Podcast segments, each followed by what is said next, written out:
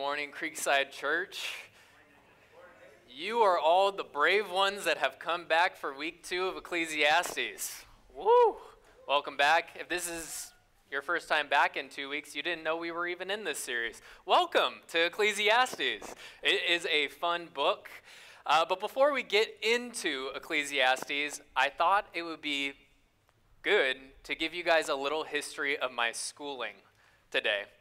After all, we are talking about the vanity of wisdom today.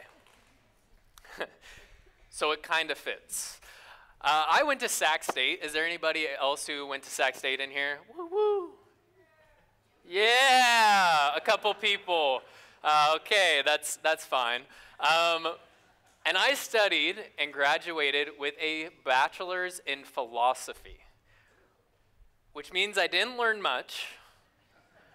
Um, but what I did learn was to ask good questions, how to write, how to argue, and how to think. And honestly, that's about it. And while I attended Sac State, the philosophy department was full of professors who would profess that they hated Christians, which is a fun place to be. But my time was so rich, and I loved my time with them.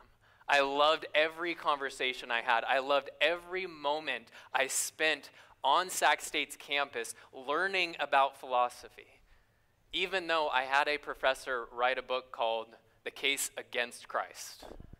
Yes, even with the professor who wrote a book like that, I had so much fun. In fact, he was my favorite professor. Without a doubt, my favorite professor. And as I grew closer to my professors, as we had conversations, I recognized a couple things about them.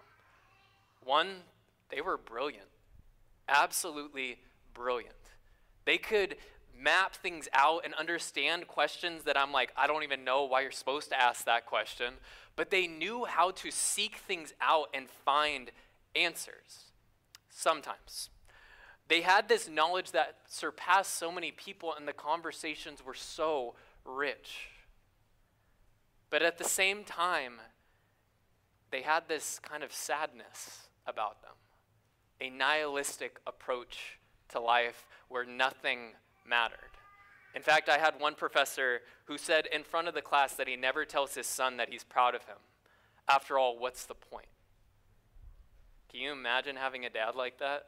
Goodness gracious, that would be terrible. But these are the people that I spent my time with.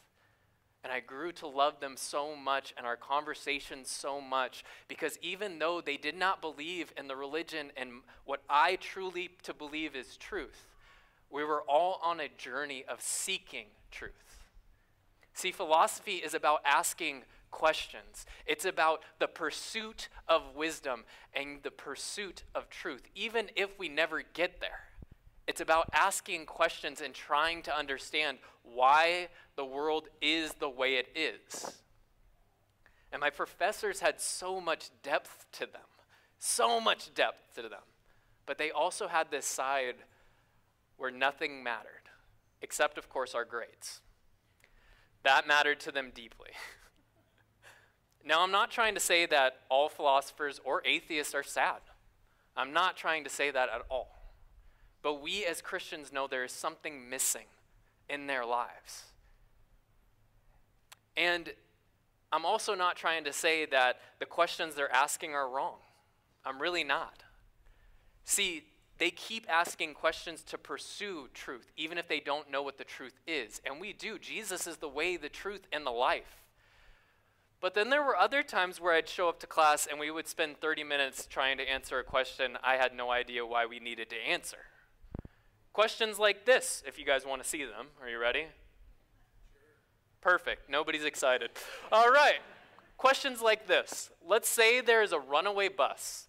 Is it better to switch the track of a bus to kill three people or do nothing and let it kill 10? What a great question, right? Imagine little 20 year old walking into class with their backpack sitting down. What are we talking about today? And this question pops up. These are the questions that we tried to understand. How do you even answer this question? Some people would say, well, of course, you switch the track to kill the three. After all, three compared to 10. Come on now, obvious choice. How do you quantify a life? How do you say that one life matters more than another? How do you do that? Those are the questions that we tried to answer. Although there were some silly ones like this What makes kicking a puppy wrong? This was in my ethics class. And the reason my professor asked this question was because on the campus at Sac State during finals, when all the students are freaking out, there would be puppies on campus that you could just go and pet to try to calm down and relax. And my, my professor puts this on the board and she says, Yeah, it's like I go out and some kid's just petting the puppy trying to relax, and I just grab that puppy and I just punt it. And she's saying this in front of the class, and we're all like, How dare you? Like, no, that's so wrong. And she goes, Why? Why is it wrong? Well, who says it's wrong? If there is no God, who says that that is wrong? And then there's this question, which is my personal favorite, but also I hate it. It's if you are entering into a town and you are stopped by an army, and they tell you, if you kill these three people, we will not kill the entire town. But if you walk away, we will let these three people live and kill the entire town. How do you choose this? Also, why in a philosophy class are we talking about killing people so much? but these are the questions that we sat with and we tried to answer, that we would wrestle with, and we would spend like 20, 30 minutes trying to argue about how to answer these questions. And yet, at the heart of all these questions is this reality that no amount of wisdom, knowledge, or ethical insight can give you the right answer to these. None of it. No matter how much you sit in a classroom, no matter how much philosophy you watch on YouTube or sit in a class, you cannot fully answer these questions in the right way. And that is the difficult part about philosophy is that there are some questions that have no answers, that no knowledge that we have can answer these questions. There are questions that, when asked, we are stumped. We have no idea what to say at all. And if we only pursue wisdom and knowledge, it is a never ending cycle. It gets frustrating, it is upsetting because there is no supreme truth. If we are only pursuing knowledge under the sun, and we don't have a heavenly perspective at all, and we don't think God exists, there is no supreme truth. What we are saying is that if you believe your brain was developed from an evolutionary process, your brain has been wired to survive, and that's it. That is the only thing that it has been wired to do. How can we trust our brains that are so easily manipulated by lies? How can we trust our brains when we only want to survive? This is a very tricky subject. This is what I spent three years trying to understand. How do you answer these types of questions? And this is where we find ourselves in Ecclesiastes today the preacher is looking into wisdom under the sun and all the things that are undone under the sun. And so, if you have your Bibles, turn with me to Ecclesiastes 1. And we're going to look at verses 12 through 18. So, Ecclesiastes 1 12 through 18. They say this. I, the preacher, have been king over Israel and Jerusalem, and I applied my heart to seek and to search out by wisdom all that is done under the sun. It is an unhappy business that God has given to the children of man to be busy with. I have seen everything that is done under the sun, and behold, all is vanity and striving after wind. What is crooked cannot be made straight, and what is lacking cannot be counted. I said in my heart, I have acquired great wisdom, surpassing all who were over Jerusalem before me, and my heart has had great experience of wisdom and knowledge. And I applied my heart to know wisdom and to know madness and folly. I perceived that this also is but a striving after wind. For in much wisdom is much vexation, and he who increases knowledge increases sorrow. Aren't you happy you came to church today? Man, to hear about questions that nobody wants to answer, and to hear that the pursuit of knowledge is a, a pursuit that increases sorrow. Woo! Welcome to Creekside Church, everybody. Oh, man. Well, as we dig into the scripture today, let's start by praying because if we don't pray, I don't think we'll ever truly understand what's going on in these words. So, Lord, I pray that as we dive deep into the preacher's words here in Ecclesiastes, that although he is looking at knowledge and looking at things from an under the sun perspective, Lord, I pray that you would calm our hearts, our minds, and our souls so that we can see things from a heavenly perspective. Lord, I pray that we would recognize that a pursuit of knowledge and wisdom is worthless without you. I pray these things in your Son's name. Amen. So let's take a look at the first couple of verses, 12 through 15. The first thing that we can notice is that verse 12 starts with I, the preacher, have been king over Israel in Jerusalem, which means the preacher is the king over Israel. And this is important for a multiple different reasons. The first one is that he's a king, which means he has the resources to stop doing what he's doing and pursue anything he wants. He has resources to the ends of the earth for him. The second thing to notice is that he is king over Israel. Israel, which means he's king over God's people. And the third thing to recognize is that means he believes in the Lord. Which means as he's going on this pursuit, as we're going to read through the next couple of weeks of things under the sun, he knows what's up in heaven. He knows, and yet he's choosing to pause that and pursue his doubts. He's choosing to decide, I'm going to pursue everything that's under the sun because he wants to see if there's any merit in it. Is there any value in it if we only have an under the sun perspective? And we see in verse 13 that he devotes himself to this pursuit of all that is done under heaven. Last week we heard under the sun, under heaven is literally the same thing. So it kind of just means the same thing.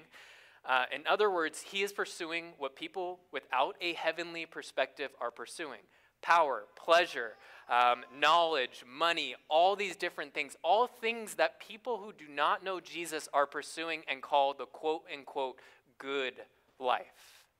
And here in verse 13, we see that he is devoting his entire heart. I applied my heart. So this means that it's not just a like small pursuit at all. He's devoting himself to this study. It's like a doctorate student who devotes everything they have to a certain subject for a certain amount of time to find a certain answer. And I know when we hear heart, we think, oh, passion. He was just burning with passion after this. No, that's not what this means. It's not like what we think. It is a complete devotion, heart, mind, and soul, to discover what is the purpose? What is the good life? What is going on in this world around us? It is a search that he is seeking to find the universal question of the meaning of life and the human condition. This is no easy task. It's like striving after the wind. And that's why in verse 14 he says that striving after the wind. And striving is this beautiful word. And in its original context, it actually could mean three things it could mean desiring, it could mean striving, or it could mean shepherding. And I like shepherding because then it says that the pursuit of all this, everything done under the sun, is like shepherding the wind.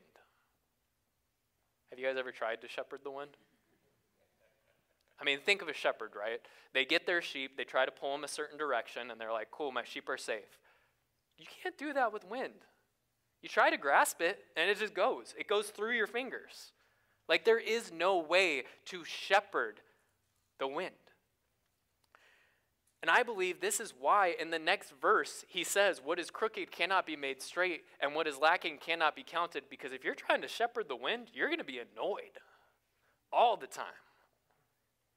And if you're only pursuing what's under the sun, this is what it leads to is that what is crooked can't be made straight.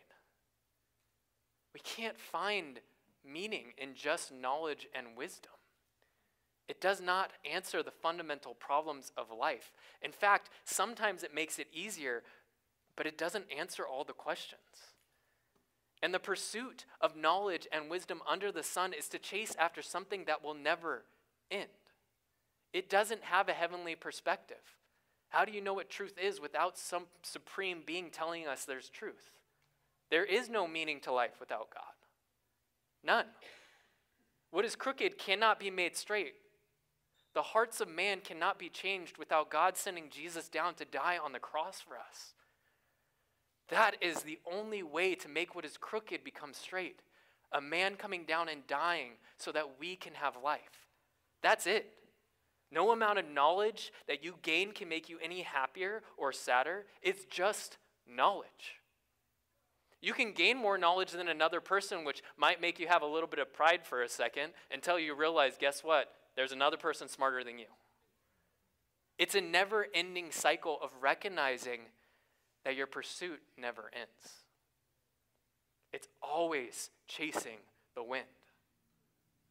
And then the preacher continues in verses 16 through 18. And in these verses, he says, I said in my heart, I have acquired great wisdom surpassing all who were before me. And my heart has had great experience of wisdom and knowledge. And I applied my heart to know wisdom and to know madness and folly. I perceive that this also is but striving after wind.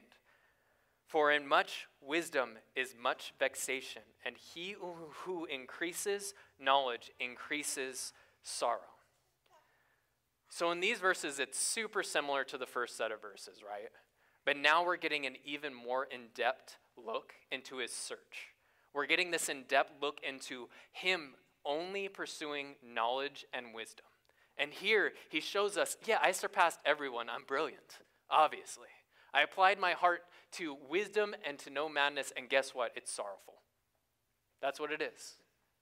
And I love that he puts uh, folly and madness. I love that that's here because if you pursue wisdom, and that's it, it is a never ending cycle. You learn a little bit more, and then you realize you're ignorant, and then you're like, oh, actually, I don't know as much as I think I do. Oh, let's restart studying. Oh, I know something. It's a never ending cycle that goes on and on and on. And we learn more. We do recognize our own ignorance, but we also recognize the ignorance in others. We recognize our own evil as we gain knowledge, but we also recognize the evil in others. And so we think we're achieving this enlightenment as we get smarter and smarter and smarter, but we're not.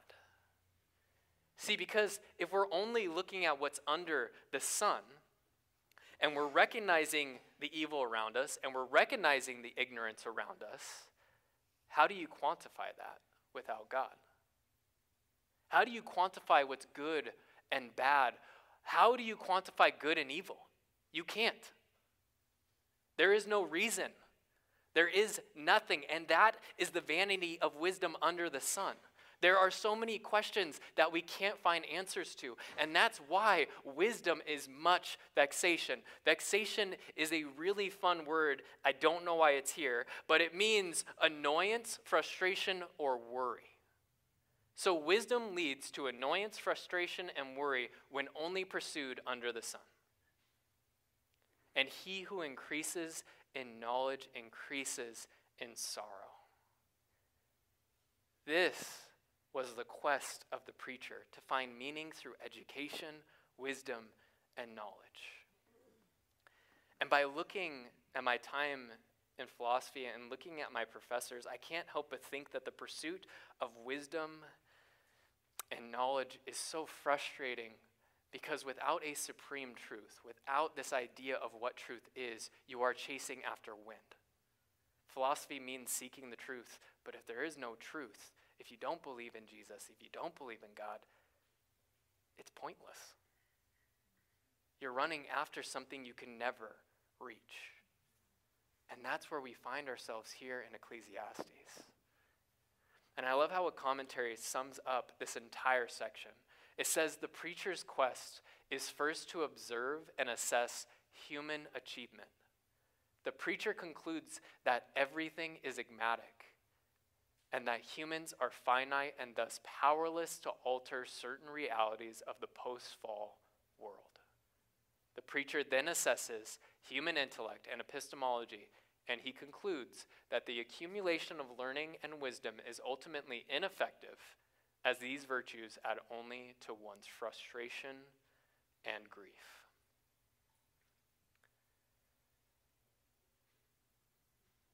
The attempt to solve the problem of life with wisdom only enlarges the problem.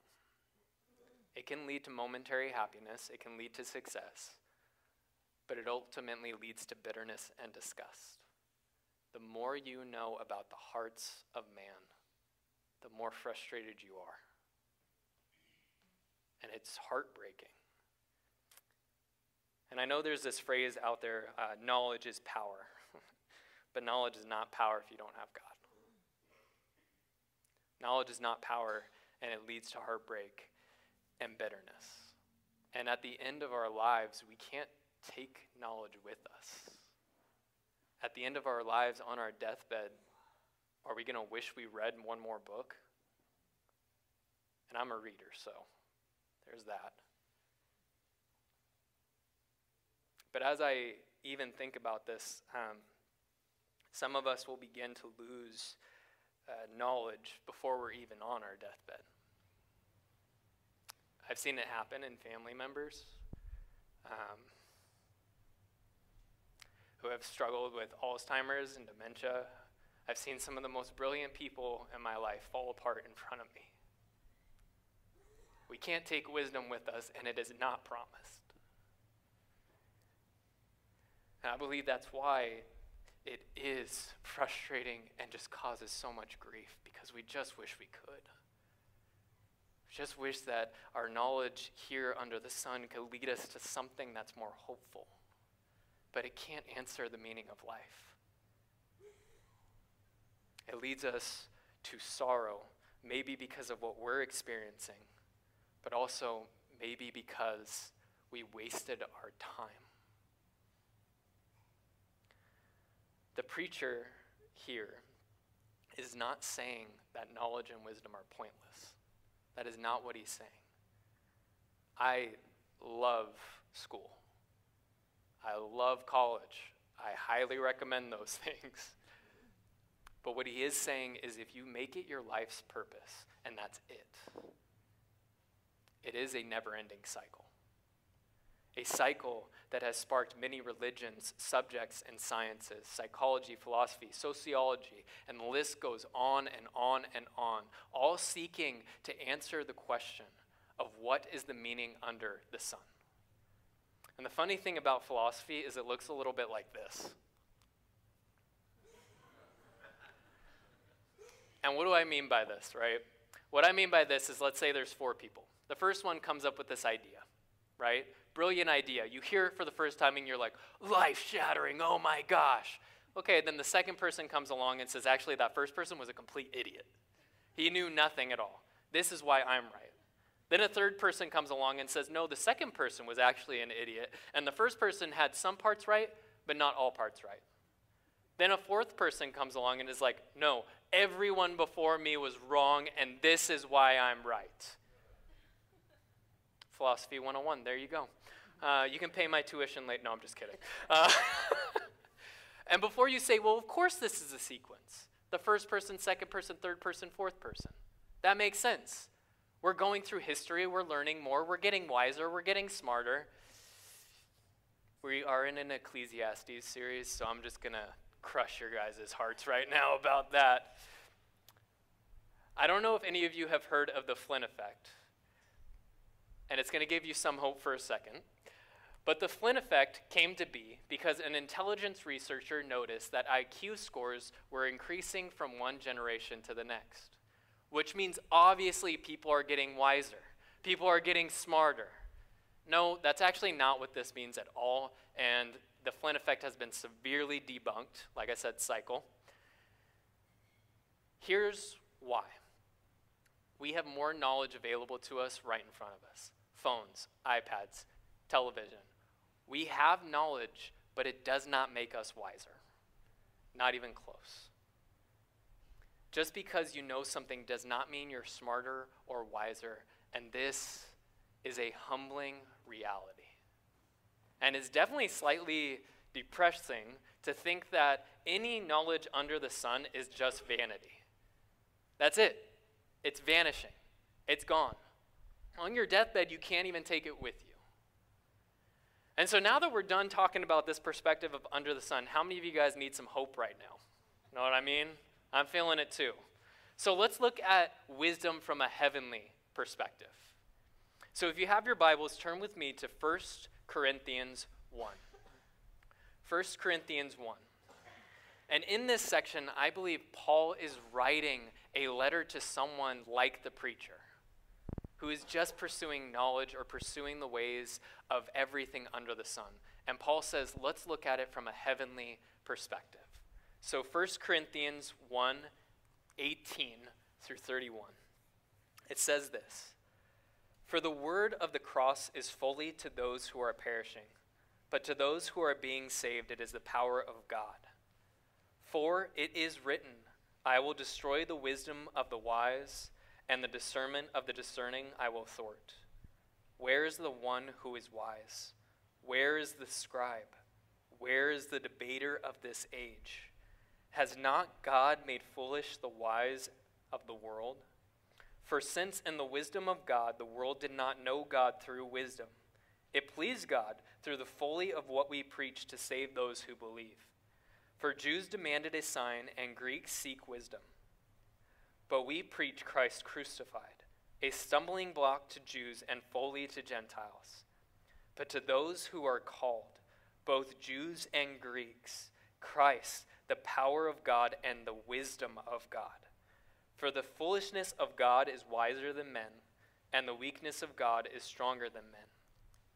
For consider your calling, brothers and sisters. Not many of you were wise according to the worldly standards. Not many were powerful. Not many were of noble birth. But God chose what is foolish in the world to shame the wise. God chose what is weak in the world to shame the strong. God chose what is low and despised in the world, even things that are not, to bring to nothing things that are, so that no human being might boast in the presence of God. And because of him, you are in Christ Jesus, who became to us wisdom from God, righteousness and sanctification and redemption, so that, as it is written, let no one, or let the one who boasts, boast in the Lord. So, Paul here is literally saying the same thing the preacher did. But here, Paul adds so much more to it. He is showing us that wisdom is found in Jesus. He is showing us that the wisdom of Jesus leads to righteousness and sanctification and redemption. John 1 says that Jesus came with grace and truth. That is wisdom. We see in verse 32, Paul say here, and because of him, you are in Christ, who came to us from God, or came to us wisdom from God. Jesus is the wisdom we're meant to pursue. Because Jesus is the way, the truth, and the life. And no one comes to the Father except through Jesus. Elsewhere in 1 Corinthians, Paul says knowledge puffs up, but love builds up. Because when we love someone, we are showing them the truth of Jesus. We are showing them the power of Jesus. Pursuing knowledge just for knowledge's sake does not lead to this, it leads to us being puffed up. But if you pursue college, if you pursue schooling, if you pursue more education with the idea that this will help me show others who Jesus is, this will help me in my workforce show who Jesus is, this will help me in my home show who Jesus is, that is real wisdom. That is the pursuit of a heavenly perspective. And here's the truth is we've been shown two different perspectives today. We've been shown what happens from a under the sun perspective when we pursue wisdom. It leads to suffering. It leads to sorrow. It leads to longing for an answer that we can never find the answer to. But then there's another perspective a perspective that says, I will look at a heavenly perspective in every situation I'm in. I will pursue to show who Jesus is as I study the Word, as I study other subjects. I will look for small truths that tie Jesus to science. I will look for subjects that show that in philosophy, that seeking of the truth is the seeking of Jesus Christ. That is the pursuit of a heavenly perspective. And so, to close us out, it's worth asking this question Which perspective are you pursuing? Because one of these perspectives leads to vexation and sorrow. But another perspective, a heavenly perspective, it leads to righteousness, redemption, and sanctification. Which are you pursuing? God, I pray as we close out the service and we head into a time of worship that we would seek to answer this question what is it that we are pursuing? What is it that we need to pursue? How do we have the perspective of your Son? How do we step into situations and say, Give me a heavenly perspective so I can show who Jesus is in this moment? How do we have a heavenly perspective and recognize that the wisdom we pursue is only truly fulfilled in the way, the truth, and the life? Lord, I pray that whatever we are pursuing in this life, that we would have the right perspective of it. Lord, I pray that we would shift to a heavenly perspective that recognizes Jesus came in grace and truth. Amen.